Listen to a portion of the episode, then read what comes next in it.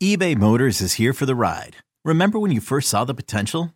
And then through some elbow grease, fresh installs, and a whole lot of love, you transformed 100,000 miles and a body full of rust into a drive that's all your own. Look to your left, look to your right. It's official. No one's got a ride like this.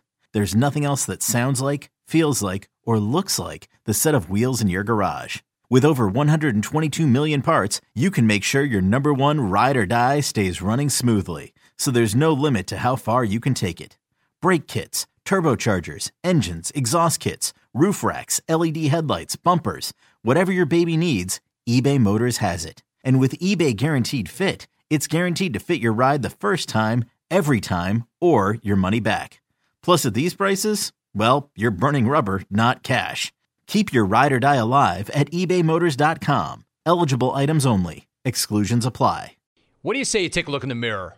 Now, what is it that you didn't do last year that you absolutely have to do in 2018? Work out more, lose weight, make more money, be a better person? Yeah, that's all fine and well, but the most important thing you can do to improve your health, well being, and energy is to stop snoring and get a Zyppah. If you snore, you need to stop. Snoring is not sleeping. Every time you snore, both you and those next to you do not get quality sleep. How sleep deprivation impacts your life is immeasurable. What is proven is that Zyppah is guaranteed to stop snoring, and what better way to start your year? Get a Zyppah. Go to Zyppah.com, Z-Y-P-P-A-H.com. Make this new year a new you. Do not procrastinate. Go to Zyppah.com. That's Z-Y-P-P-A-H.com. Let's agree that 2018 is the year that you stop snoring. If you already use a Zyppah, congrats. If it's been six months or more, you need a new Zyppah. Again, snoring is rude, disrespectful, and embarrassing. Relationships are in constant strain because snoring keeps people from staying in the same bed all night. So, this is your opportunity. Get a Zyppah. Go to ZYPPAH.com and make this new year a new you. Do not wait. Go to Zyppah.com. That's ZYPPAH.com. A kid in, in my hometown introduced it to me, gave me a 40 milligram pill. I spent 20 bucks on it and I eventually started spending twenty five thousand a month on it. I was taking sixteen hundred milligrams of OxyContin a day. That's twenty eighty. Twenty five thousand um, dollars a month on OxyContin. Yeah. What did that do for you? What did that feel like? I was taking sixteen hundred milligrams of OxyContin a day, not to get hot, to hide the sickness. And if I didn't, everyone knew.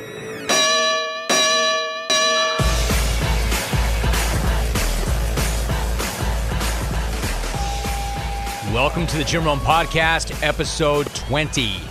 After two spins around the dial, I am bringing you an episode that's going to feel and sound a little bit different because I'm going to let former NBAer Chris Herren tell his story. Now, if you know this story, I know you'll stick around. If you do not know the story, you're going to want to because I'm not sure I've ever heard a story quite like this one. Now, I would imagine virtually everybody listening has been impacted some way by addiction. They have battled it a family member has battled it. A friend has battled it. And yes, Chris Herren certainly battled it. A demon that he has fought off now for nearly one decade, but a battle that he is committed to fight for others as well through the Herren Project. He was a high school legend in basketball crazy Fall River, Mass. A one time McDonald's All American with scholarship offers everywhere. He decided to stay home and play at Boston College. And instead of it being one of the best things ever, it turned out to be one of the very worst, and hence the start of an absolutely harrowing journey to hell and back. So I'm going to step back and let our conversation do the talking. Episode 20 with Chris Herren starts right now.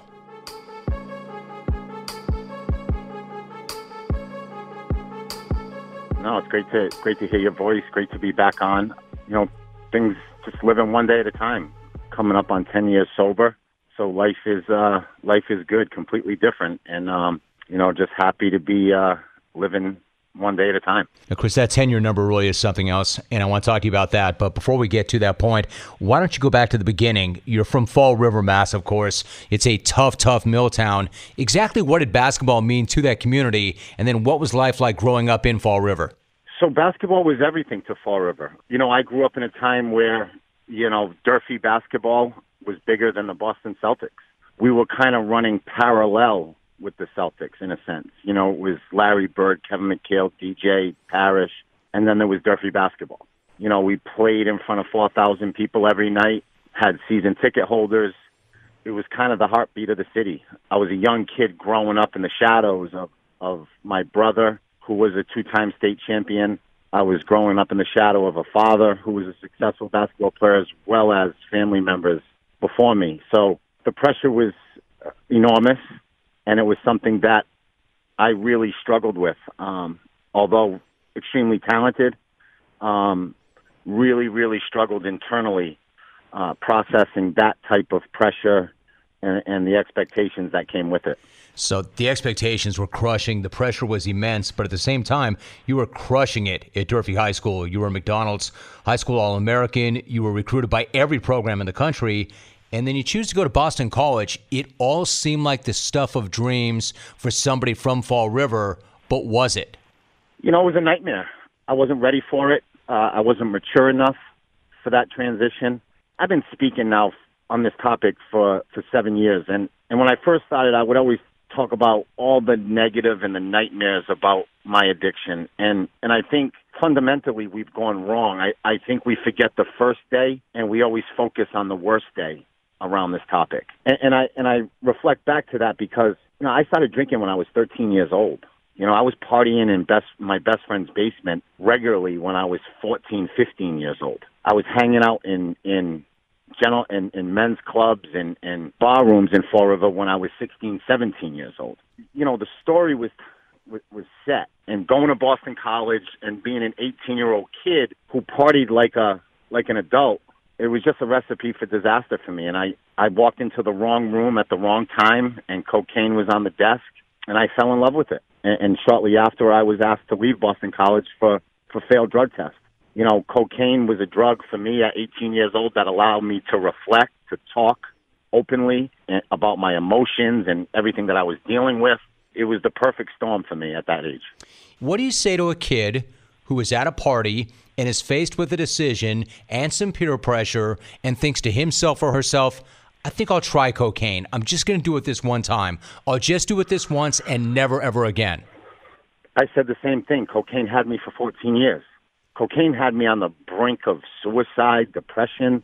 You know, forget basketball. Obviously, cocaine had a profound impact on my basketball career, but it it almost killed me personally. You know, not many people get away with one time. You know, and I try to tell people all the time doing this. When you start chasing death for a feeling, things are really wrong in life. And I chased death for a feeling from my from the time I was 18 years old till I was 32 anytime you put cocaine up your nose in a pipe, in a syringe, there's a chance you're going to die. Anytime you swallow a Perk 30, an Oxycontin, or shoot heroin, there's a chance you're going to die. And every single time you do it, you're, you're chasing death for a feeling. And that's a horrible, horrible way to live. So, Chris, you're a local legend and you want to stay home and you want to go to Boston College, but then it ended badly because you were kicked out of school within five months. So, given who you were, and given where you were, what was it like to have it end so abruptly at BC? It ended abruptly, but I was still I was still in denial. You know, I was under this illusion that hey, I'm doing co- I'm drinking beers and, and I've done a couple of bumps. Like I did a couple of fucking lines of cocaine. Leave me alone. You know, like I made a mistake. I'll never do it again. Once that grabs a hold of you, there's a very good chance you're going to do it again. And until you until you look into the why, then you're not going to get to the bottom of it, to the root of it. You know, I say this all the time. People always told me, even from the day I started drinking, and, and when you think about it as parents, parents will, you come home drunk at 15, it's where were you, who were you with, where'd you get it, how much you do. It's never why. Nobody ever asks why. It's always, you know, external rather than internal. So you know, in retrospect, I wish somebody, when I got kicked out of Boston College, grabbed me by my shirt and said, "Hey, listen, man, you're a McDonald's All-American. You uh, did a two-page spread in Sports Illustrated at 18. You're on the campus of Boston College, ready to take over Boston. Why? Why? Why'd you self-destruct, man? You know, like just why? I mean, it's it sounds so simple, but why is so deep. And if I would have answered the question back then, I would have probably said, if I answered it honestly, you know, my father's alcoholism is breaking my mother's heart. My mom and dad are going through a divorce. I don't even know if I like basketball right now. I don't know if I can stand the pressure that comes with basketball. You know, I just, I just want to, I just want to fade out. I want to fade away for a little bit. And and drugs drugs did that for me. You know, it, it took me away from reality. You know, Chris, it's amazing because it, it, you got me to rethink this whole thing. I thought this was one of the only things I knew. Th- this question of why. I really felt strongly about this until you said this. My feeling is anytime somebody does something and I want to ask why, I already know the answer without knowing the person. The only reason Right. anybody does anything is because they can. But maybe that's not why. So let me ask you this. What was your why? But then when do we ask that question? Do I say, why did you drink and smoke when you were, I don't know, 12, 13, 14? Or do we ask Sure. the question, why were you doing coke when you got to college? So what, what was your why and when do we ask your why? My son is 18 right now. My daughter's 16. Mm-hmm. And as a parent, I just want my kids to be able to walk into a party in high school and feel good enough. Like, listen, everything I did in my early teen years that was uncomfortable with the opposite sex or socialization, like in high school, I did under the influence because I was in total fear and full of anxiety over it. So at a young age, I used alcohol to overcome it. And, and it's a coping mechanism that I learned at a very young age. I say this, you find me a parent, and adults don't say it enough to their kids. There was never a night that I came home drunk or stoned in high school. There was never a night that I tiptoed past my parents because I didn't want them to catch me, went up to my bedroom, put the light on, looked in the mirror, and said to myself, wow, man, I'm so proud of you again. Way to get drunk, buddy. Way to spend mommy's money on marijuana and booze. I was never, I, it never felt good to me internally. Like I was never proud of myself. It was my escape at a young age. And I think there's a lot of kids that use it for that. But, but unfortunately, as adults, we forget how hard it is as an adolescent, as a teenager, in those moments. Some kids get caught and it, and it doesn't let them go. Some kids can get through it, you know, but I was one of those kids that it wasn't going to let go of me for a long time. Before I ask you what happened when you went to Fresno State and then the NBA, but this notion of parents, right? You're a parent. I'm a parent. Yeah. I've got a 16 year old son. I've got a 12 year old son. There are lots of parents listening right now. They have teenage kids. They've got kids that are going to go away to college. They're going to experiment. They're probably going to drink. They may experiment with drugs. What types of conversations should parents be having with their kids? Right? Why experiment? Like, just tell me, like, like li- literally, like, just if, if you give me a good answer why Right. at 18, 19 years old you should try drugs. You give me a good answer why at 18, 19 years old you should jump in your car, park in a parking lot, and wait for a drug dealer to show up so you can experiment. Like, come on, man. It's so ludicrous as a society. We've basically laid down to teenagers and said, to kids, kids will be kids. It's a rite of passage. Everybody does it. That's bullshit. And the fact that we so easily look away and say, well, it's going to happen. It doesn't have to happen. And the longer you, the longer you prevent it, the better chance they won't struggle from it. So, you know, for me, it's for me it's it's it's the the honest conversation and understanding self-esteem, self-worth, and the ability to respond and react in situations that you know it's not necessary. I got an 18-year-old kid. My son's a little hooper. Fucking best thing I've ever done in my life is raise is is raise him and, and, and my children and, and who they are today. It's, it's the greatest accomplishment of my life. Despite all the mistakes I've made, somehow, some way, because of my wife, they've turned out to be these unbelievable children, better kids than I could have ever been. He said to me something to me was very profound. He said, "Dad, the hardest time for me to stay away from alcohol and drugs was between the age of 15 and 17 because I saw all my friends doing things that I wanted to do, but I couldn't do it sober. And then I turned 17 and I started doing those things sober, and my friends started suffering consequences because of it. And he said that was the toughest time for me. I think it's important to ask why. And parents assume they know the answer, but most don't. Most parents don't know really what the answer is, why their kids are doing it. You know, it wouldn't surprise me one second if my daughter went out and started drinking one night and came home and she said I was just petrified to talk to a boy and the boy wanted to like have physical interaction with me and dad I just panicked. Like we don't have those hard conversations with kids.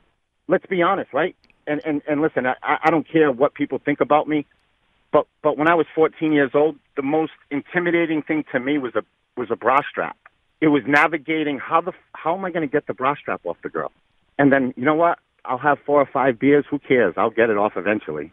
But like we don't talk about these things. No, hey, listen, can I tell you something? I, I've got kids.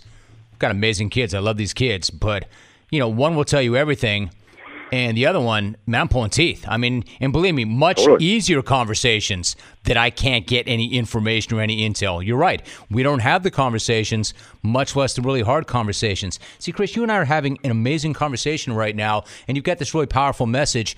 But it becomes even more powerful when folks know what your journey was and what you went through. I think some listening right now know, and I think some don't. So let's take a few moments and take a little bit of time to talk about this. You go to Fresno State, you get a shot there, you test positive for drugs once again, and I would imagine at that point you're still not sure about the why. You're maybe not even sure about the opportunity that you just had that might have gotten away. Despite that, you still get your shot in the NBA. You get drafted in the NBA. Maybe not as high as you would have been, but you go number three overall in the second round of Denver. In retrospect, Denver, was that a good thing or a bad thing for you? Awesome thing. Absolutely. I was crushed when I got traded. I was so angry. I was crushed. I loved Dan Issel. I loved Antonio McDyess. I loved George McCloud, Popeye Jones, Roy Rogers, Bryant Stith, Chauncey Billups. Like it was an unbelievable high character team. And I was crushed. I was absolutely crushed. And and obviously deep down inside I knew that I was going home and I just historically, you know, in that setting, you know, I failed. Uh, you know, I failed at Boston College, and now I'm coming back for for a second chance, and I completely, completely blew it. You were traded to the hometown Celtics. Once again, you were an enormous Celtic guy growing up. You were going home. Athletes always want to come home. It should have been the best thing ever, but it wasn't for the reasons you're about to lay out. because first and foremost, I was I was untreated.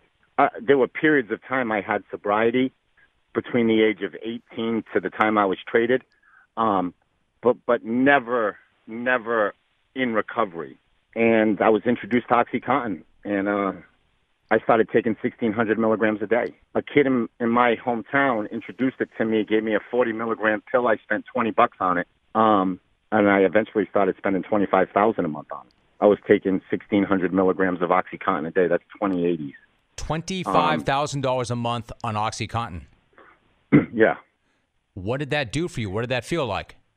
You know, listen, I tell people all the time, I was taking 1,600 milligrams of OxyContin a day not to get high, to hide the sickness. And if I if I didn't, everyone knew. Chris, what's that like to be a professional athlete and all eyes are on you and literally every waking moment is trying to right protect and hide the secret so nobody finds Yeah. out. You know deep down inside it's not going to last. It's hor- it's horrendous. I mean, you know, you live in constant fear, anxiety, and and you just know that this person you are projecting to be is so far from the person you really are. And you know, I knew one at some point it will all come to light. And once it did, my family, my friends, my professional career, I figured would all end. You know, I, I, obviously, you know, my wife figured out when she got the bank statement um, when I was playing in in Istanbul, Turkey. She called me crying, and I was hostage in my house from seven o'clock in the morning until the mailman came. Once the mailman came, I knew I could leave, just in case that statement was coming. And I knew when I got sent to Italy, to Turkey, and my wife wasn't coming, one day she'd get the mail. And she called me crying and saw all the money that I had spent. Um, so it came out. And then, you know, shortly after, I, I transitioned to heroin. You know, and I shot heroin for eight years because because I spent twenty bucks on a on a forty milligram pill. Chris, is that the logical procession for a user? You try something and then you tire of it and then you find something stronger, or maybe was that just the way you were wired? No, I, I I think that's that's the nat, that's the unnatural or natural progression of addiction um, of this illness. you know, for me, it's it's it, it, you know, and a lot has to do with circumstances. And and what happened to me was, you know, I'm I'm sick, I'm in full withdrawal. Uh, it's becoming obvious, and I want to keep it hidden. And the guy who I'm buying OxyContin off doesn't have any, but his friend has heroin. So you go the heroin route to hide the secret. You go the heroin route to not feel the sickness. And once I went that route, it was over but for seven years, and, and you were literally running the point, playing professional basketball while using heroin. And I would imagine on game days, right? You can't, you can't, like people ask me if I got high when I played. When, when it comes to the world of, of opioids, you can't, you can't play basketball unless you have drugs in your system. You can't work, uh, you know, unless you have drugs in your system. Because if you don't, you're sick. And if you're sick, I mean, there's there's no possible way you can sustain or maintain a professional career. So, Chris, for instance, so, that the phrase the phrase is dope sick, right? What does that mean? Hell on earth. It's as ugly as it gets. It's it's the flu times a thousand. You know, it's panic. It's everything. I mean, it's it's a physical and, a, and an emotional illness that is unbelievably hard to understand unless you've been through it. So this journey, and this is not all of it. It, takes other turns. It, it, this is a painful conversation even to have. But what was rock bottom then? See, now as someone in recovery, I hate the word rock bottom. Okay. Because because I think rock bottom, I think it's it's a very careless um, word to use around recovery and addiction. Because anytime you chase death for a feeling, anytime you're taking a drug that can end your life is is bottom. Hmm. I mean, is it rock bottom if you walk into a house and your kid is playing Russian roulette? It's bottom. Call the doctor. Let's get him help. He's thinking about killing himself. Every time you stick a needle in your arm, there's a very good chance you could die from it. That's bottom. So, therefore, when it comes to treating this illness, stop waiting stop waiting for this this bottom because bottom is ultimately death. Okay, and thank God, my bottom I, I was allowed to dig very deep, but at 32 years old, I came home to to be part of the birth of my third child. I was 38 days in a treatment center, and I got a two day pass to go home for this unbelievable moment. 38 days earlier, I was overdosed with a needle in my arm, crashed into a cemetery fence in Fall River, Massachusetts. 38 days later, I've been sober. I'm in a hospital with my wife. I witnessed that day, that birth. My third child comes into this world. I'm a sober dad. I'm present. I'm proud. I walked to the liquor store and got drunk two hours later. I was chasing heroin that night. My wife looked at me. She cried her eyes out. She was so, so hurt my wife sacrificed her whole life for me. She gave up friends because of it. She lost family relationships over it. And all she asked from me was for 24 hours of sobriety, and I didn't give it to her. And I went back to that treatment center, and a man at that treatment center told me I should play dead for my family.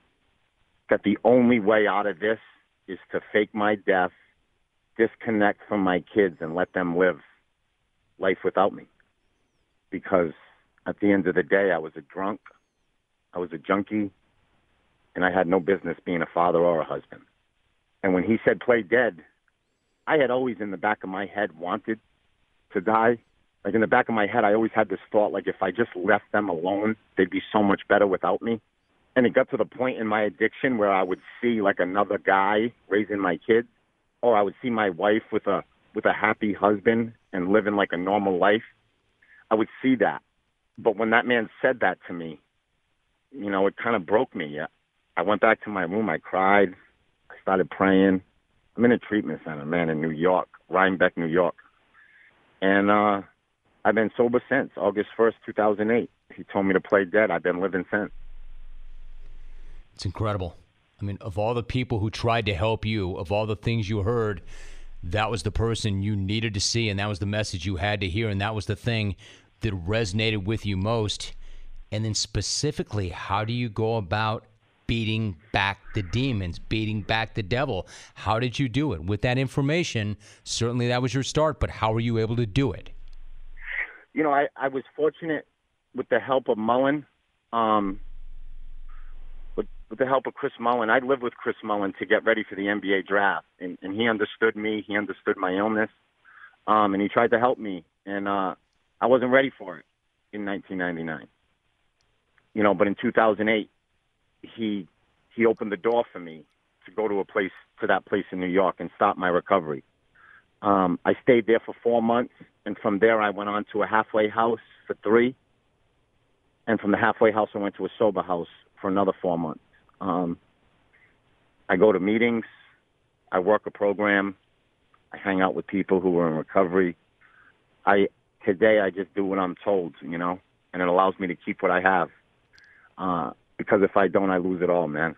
And uh, it's a beautiful thing. I mean, it's it's the greatest accomplishment of my life. Um, you know, being, you know, for the last for the last nine years and whatever month, I've been the same father. You know, and unless you've grown up in a house with a parent that suffers from alcoholism or addiction, it's really nice to ha- have the same dad every day. You know, it, it's really nice to have the same mom for the first nine years of Christopher's life and the first seven years of Samantha's, they didn't have the same dad every day. They didn't know what they were getting.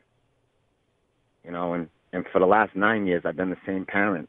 And and uh, and to anyone out there with kids um, that is struggling with this illness, uh, that's the only apology they'll ever need. Because that's really all they ever want is for you just to be healthy and sober. And and I've given that gift to my kids, and it's the greatest gift I've ever been able to give them. You know, it's it's an amazing thing, and I think the answer to this next question, Chris, in part, but you have been clean and sober since August first, two thousand eight, so you're coming up on ten years. What does that number represent to you? Double digits, brother. Yeah, right. Good for you. you know what I mean? Amazing. I'm finally scoring. I'm finally scoring in double digits. uh, Amazing. Uh, it's it's it's absolute freedom. Like it's it's it's like I've been able to su- sustain success, you know, and every day is a success for me.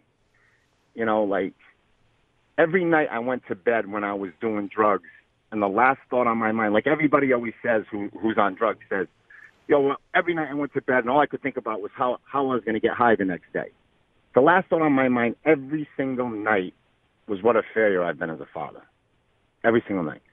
Every single night, the last thought on my mind was look at look at what a complete failure I've been as a father, and I haven't had that, you know, and and it and it's pretty amazing, you know. It's it's uh, it's it's I've been given a gift, and and you know I, I try to give it back. I know for a fact there are people listening right now that are struggling with addiction or they know somebody who's struggling with addiction. They feel like they've got no hope whatsoever, that they're fighting a fight that they simply cannot win. What is your message to those people? You know, sometimes people don't have the energy, the strength, um, the capacity uh, to fight the fight for themselves. You know, when I look back on my recovery and what got me there, it was like it was the nurse who chased me out and told me as I'm thinking about killing myself that she knew my mom. And my mom had passed away from cancer. And she said, Your mom is asking me to help you. Your mom wants me to bring you into my office and make some phone calls for you. So I don't want you to leave the hospital yet.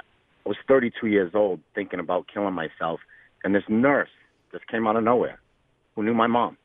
It's, it's the nurse, it's the counselor in New York who told me to play dead.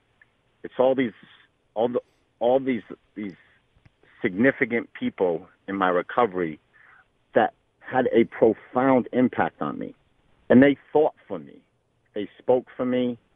Um, they fought for me. Uh, so, so when you have a loved one who's struggling, fight for them because they really don't have it in them. Some people just don't have the fight left, and and that's why I think the more we break the stigma of this and and, and put it in that category as that it's an illness, um, you know, you help sick people, and and sometimes sick people have a really hard time helping themselves. Uh, so fight for them and love them.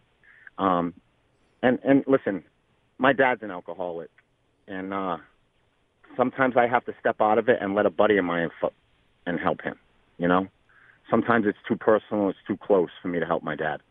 Um, so so it's not it's it's it's not it's not horrible to to step out and let someone else step in.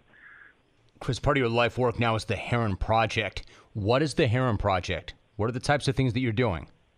So, you know, Chris Mullin, I'm here because of him. Like no bullshit. Like him and his wife Liz. I, I, every year I celebrate, they're the first person I I text. On Christmas, I text them because because I want to have these holidays I have with my children and my family today. If it wasn't for them, so I wanted to be them. I wanted to be the person who can connect someone struggling to recovery. So I started the Herren Project, and what we do is is we navigate that process for people. We pay for people. We scholarship people. We have online support groups for people. We have sober coaches, life coaches for people. We do it all. So so over the last six years, it's grown tremendously, and uh, we've put 3,000 people in treatment. You know, 2.5 million dollars. You know, we've saved families. It's it's an amazing it's an amazing foundation. It's an amazing project. And listen, I've I've had fundraisers at exclusive clubs, and it's really hard, man. It's it's really hard for for for people to wrap their their head around supporting this. Um, so we just we're blue collar, we're grassroots. We we get in the weeds, and and we have an unbelievable support um, network of people that really believe in this mission and helping people struggling. And and uh, and like I said, we've helped three thousand people get into treatment over the last five years. So, if somebody wants to reach out and contribute, or maybe if somebody wants to reach out because they're really struggling, what is the best way for that person to do so? If you go online, you look at the theherrenproject.org. There's there's a whole you know system and process in place for them to go through, and we'll help them immediately. They will immediately be contacted, and will right from that moment, uh, uh, an employee, a staff member of mine, will take take that process over and help them. Watching you, man, you you were a fucking great player. You you you were so tough and so fierce and so competitive and you know I'm of that age so I remember when you played and I know people listening would as well and you know that that was then. This is now. You're looking ahead. What you've done with your life is absolutely amazing. What you've battled battled back from. But if I were just to isolate the basketball part, I mean, you can talk about a Final Four. You can talk about a Lombardi Trophy. You can talk about a gold medal. But you and I talked about that 10 year anniversary, which is coming up. And that 10 year is going to represent a different sort of trophy, the AA chip. You will get yours on August 1st, 2018. I've seen this trophy before. I've seen this chip before. How about that as a trophy? What would that represent to you? That piece. I would imagine more than any basketball hardware. August August 1st, 2008 um, was the beginning. Um, you know, coming up on on August 1st, 2018, I'll get that X on the chip. You know, that 10 that 10 piece. And uh I get 3 of them because as soon as I get home from that meeting, I give them to each each each of my children. My son has all my chips. He keeps them. It's amazing how how much they cherish them. It's changed everything about our lives, man. Ten years ago, I was smoking cigarettes out of public ashtrays. I was, you know, collecting cans to drink two dollar vodka. You know, my whole life is changed. Those chips get handed to my children because we all, like, we all celebrate that. It's the best holiday. Because without it, without that anniversary, all holidays change. Christmas is different, birthdays are different, everything's different.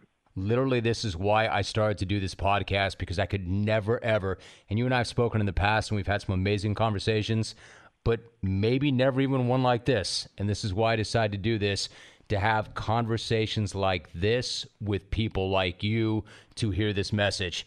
Can't tell you how much I appreciate you. Can't tell you how much I appreciate hearing your voice. And I really, really appreciate you sharing that story, Chris. It was so good to get caught up. Nah, man, it's great to get caught up. And, and I hope you understand, like, it's an honor. It's an honor to be on your show. and it's an honor that you invited me back, and, and it's something that I have an, an immense amount of gratitude for. You know, you brought me on your show in L.A. You know, you've brought me on today, and uh, it means a lot to me that, that you follow up and, and, and allow this message to uh, to continue and evolve, and it has. And uh, and thank you for, for giving me that opportunity, brother, for real.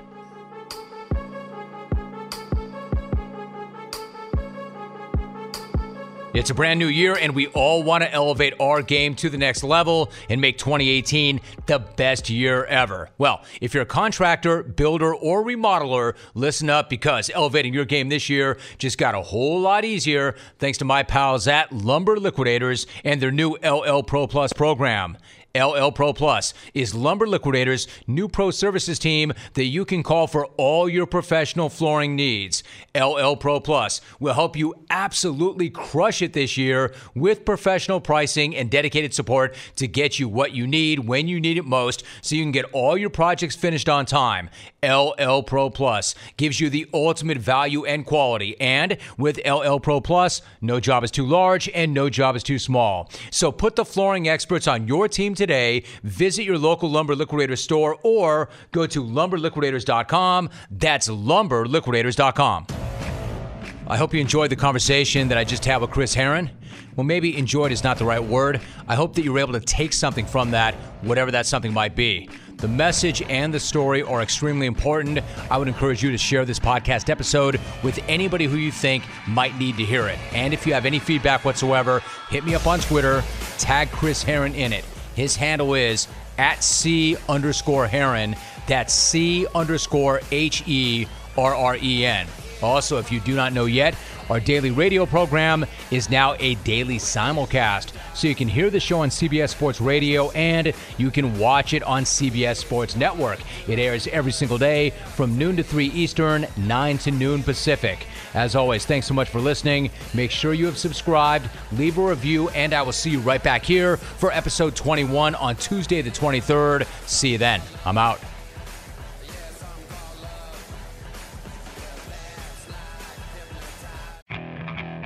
Okay, picture this. It's Friday afternoon when a thought hits you. I can waste another weekend doing the same old whatever, or I can conquer it. I can hop into my all new Hyundai Santa Fe and hit the road. Any road. The steeper, the better.